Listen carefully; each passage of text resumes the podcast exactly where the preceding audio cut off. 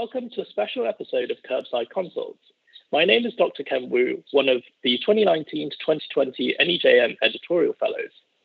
In today's episode, we'll be interviewing Dr. Elissa Falconer, who's the team leader of the winning project for this year's NEJM Resident 360 Quality Improvement Challenge. Now, back in February 2020, NEJM Resident 360 launched the inaugural NEJM Resident 360 Quality Improvement Challenge. We wanted to provide a platform for residents around the world to share their work in quality improvement with a global audience and an opportunity for these projects to be reviewed by leaders in the quality improvement community and compete for top prizes. To find out more about the background behind creating the challenge and quality improvement itself, please listen to our previous episode of Curbside Consults on the QI Challenge. The challenge opened for registration in March, and over 100 teams registered to compete in the challenge. Now, as I'm sure most of you are aware, this came at an especially difficult and busy time for the medical community due to the COVID 19 pandemic. Despite this, there was huge engagement with the QI challenge. Out of the 63 teams that progressed through the qualifying round, 59 teams submitted posters based on their QI projects. All of these posters are displayed on the QI Challenge website, with some posters receiving over 10,000 views to date and the website itself has also received over 35,000 views to date. The overall winner of the challenge was a project titled Standardizing Discharge Opioid Prescriptions to Improve Patient Safety, VA General Surgery Pilot, from the Atlanta VA Healthcare System and Emory University. The team was led by Dr. Elissa Falconer, who is a general surgery resident, and we are delighted to have Dr. Falconer with us today. Welcome, Dr. Falconer. Thank you, Dr. Wu, for that introduction and for having me on the podcast. I'm excited to be here. We are excited to have you. And firstly, congratulations for winning the challenge. Now, I know it's been some time since we announced the winner, but how does it feel to have won? It feels extremely rewarding to have won the challenge. We have devoted a lot of time and effort to this project, so to be acknowledged at such a respectable level by NEJM Resident 360 and a reputable panel of judges has been an honor. By winning it, it's generated a lot of new discussion and energy around our project. So, to start off with, how did you hear about the challenge and what made you enter it? As you mentioned earlier, I'm a general surgery resident at Emory University, and I am currently out on my second year of research sabbatical. I'm completing a fellowship at our Atlanta VA called the VA Quality Scholars Fellowship. This is a national program that focuses on building leaders and scholars within healthcare. Through our network, I heard about the challenge. My focus is on quality improvement work, and at the time I learned about the challenge, I felt strongly that this project was in a position to be shared. Okay, that sounds like a very exciting fellowship and a great opportunity. Now let's move on to discussing your project, which is about opioid prescriptions in general surgery. For those of you who want to check out the poster, please visit the QI Challenge website for an in depth look. Now, Elissa, can you give us a brief summary about your project? Of course. At our local institution, we did not have any recommendations for discharge opioids after commonly performed procedures.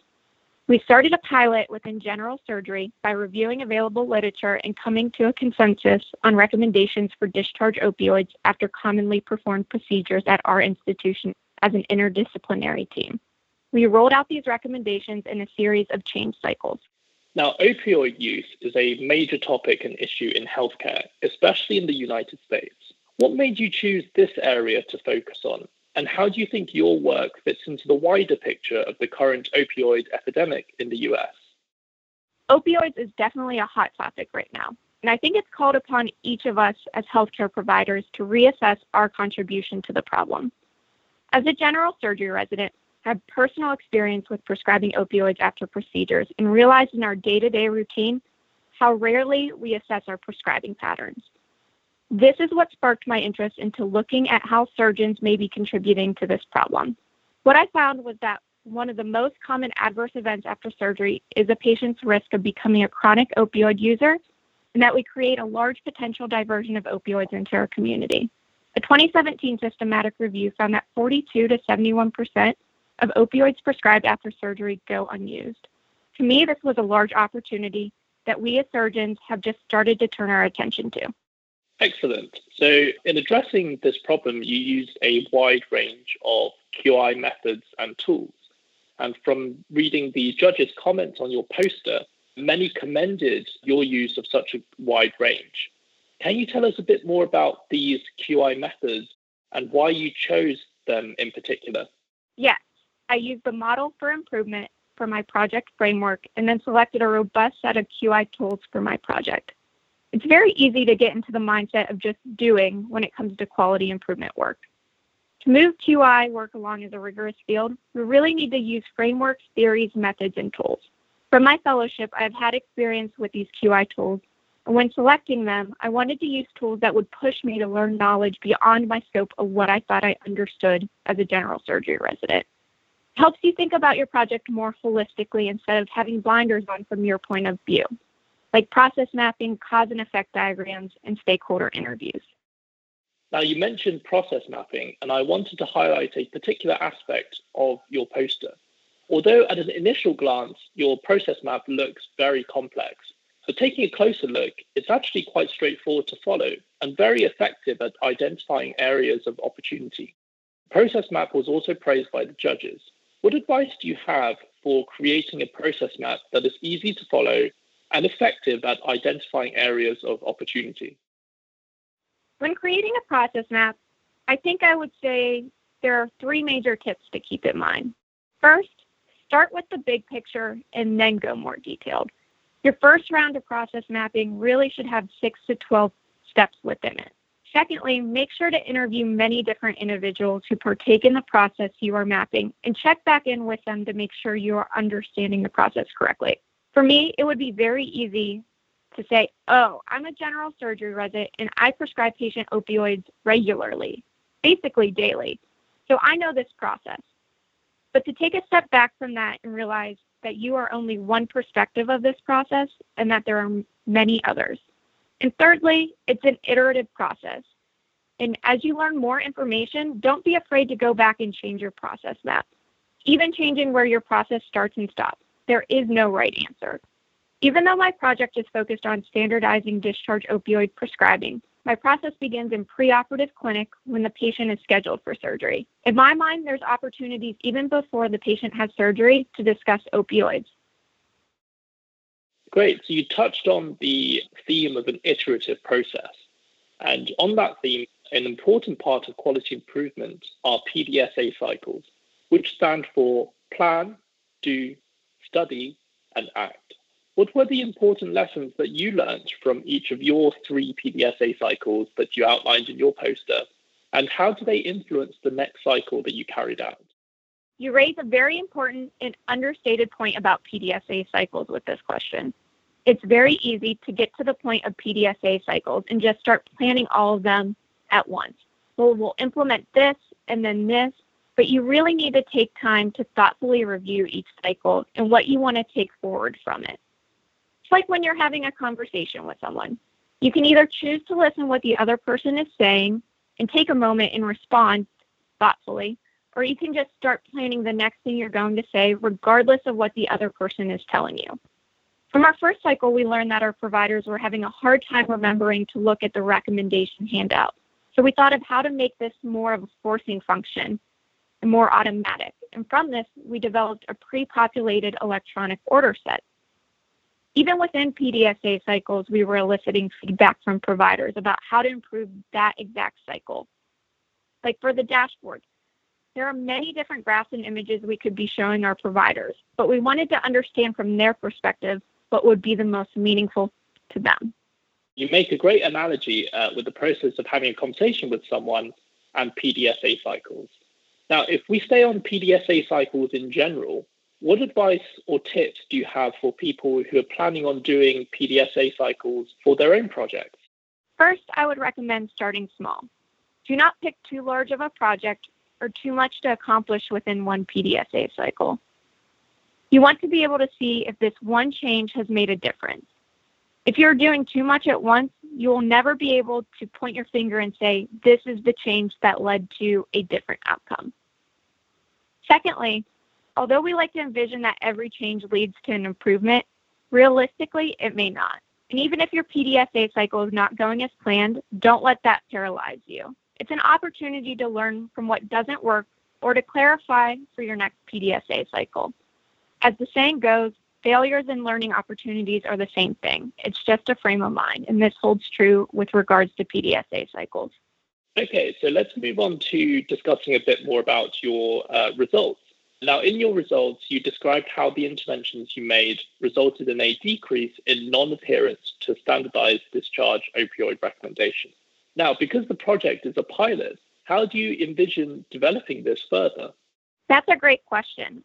And I think we chose to do a pilot with the same concept of starting small and not biting off more than we could chew our first time around. Since we have sustained our improvements within general surgery, our first priority is to expand recommendations to other surgical services locally and as well as to other VAs nationally. We are also looking into other opportunities within our process map, like preoperative expectation setting, preoperative risk assessment, and safe opioid disposal knowledge. Okay, so let's move on to um, your experiences of competing in the challenge itself.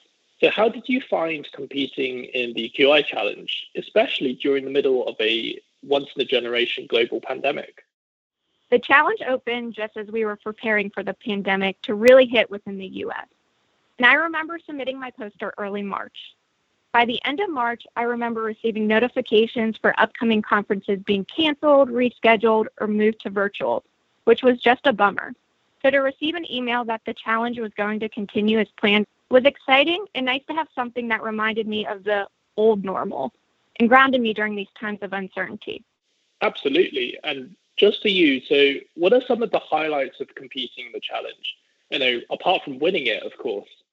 Well, all the judges for the challenge are highly respected within the field of QI. So to have the opportunity to share my work in front of them, elicit feedback, and answer questions was a highlight for me. It also created a unique opportunity for me to really get out there and share the work I've been doing with a sense of urgency to draw attention to the challenge website and my poster. Now, as part of your prize for winning the challenge, you were invited to write about your project for NEJM Catalyst. Now, for those of you unfamiliar with NEJM Catalyst, NEJM Catalyst brings healthcare executives, clinical leaders, and clinicians together to share innovative ideas and practical applications for enhancing the value of healthcare delivery. The NEJM Catalyst website launched in 2015 as a platform to share innovative ideas and practical applications for enhancing the value of healthcare delivery.